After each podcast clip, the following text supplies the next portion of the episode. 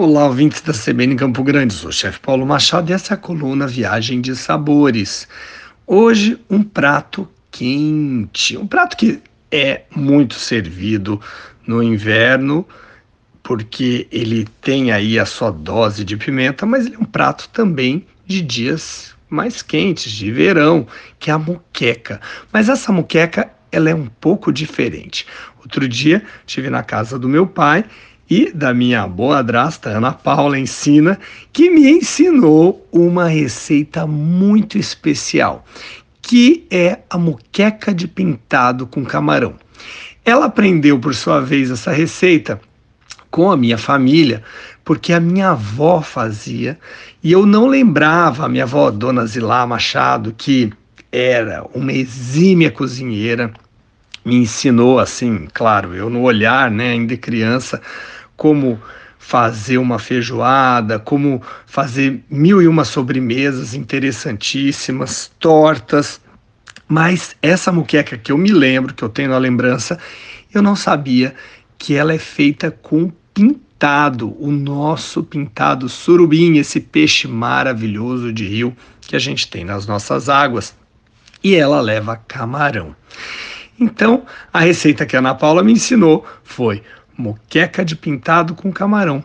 Para você fazer, você vai primeiro temperar as postas do peixe com sal, limão e alho.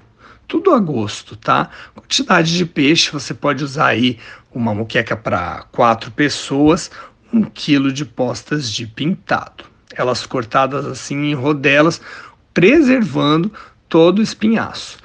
Depois, a Ana Paula coloca a cebola e refoga os pedaços do peixe e acrescenta o tomate picado, um pouco de molho de tomate e deixa ferver um pouquinho e depois ela acrescenta uma colher de sobremesa de azeite de dendê, usado bem com parcimônia.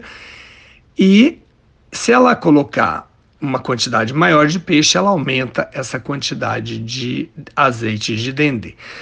Logo depois, ela acrescenta camarões, leite de coco e deixa cozinhar. Também aí a quantidade de camarão um pouco menos de um quilo. Ela não vai deixar cozinhar muitos camarões para não ficar duro. Isso é muito importante. A gente fala que camarão é 8 ou 80. Ou você é, cozinha muito rápido ou você deixa ele mais tempos para ele não ficar borrachudo. Se você deixar ele ali um tempo médio na panela, ele realmente vai ficar borrachudo. Depois, Ana Paula acrescenta coentro, muito importante, coentro picado, e deixa a panela desligada com a tampa fechada até a hora de servir. O acompanhamento: arroz branco, creme de arroz, que é feito com a farinha de arroz e a água, e também pode servir com pirão, que fica uma delícia. Essa é a receita de hoje, aqui na coluna Viagem de Sabores, hoje com receita, né? Fique ligado na CBN Campo Grande. Até a próxima!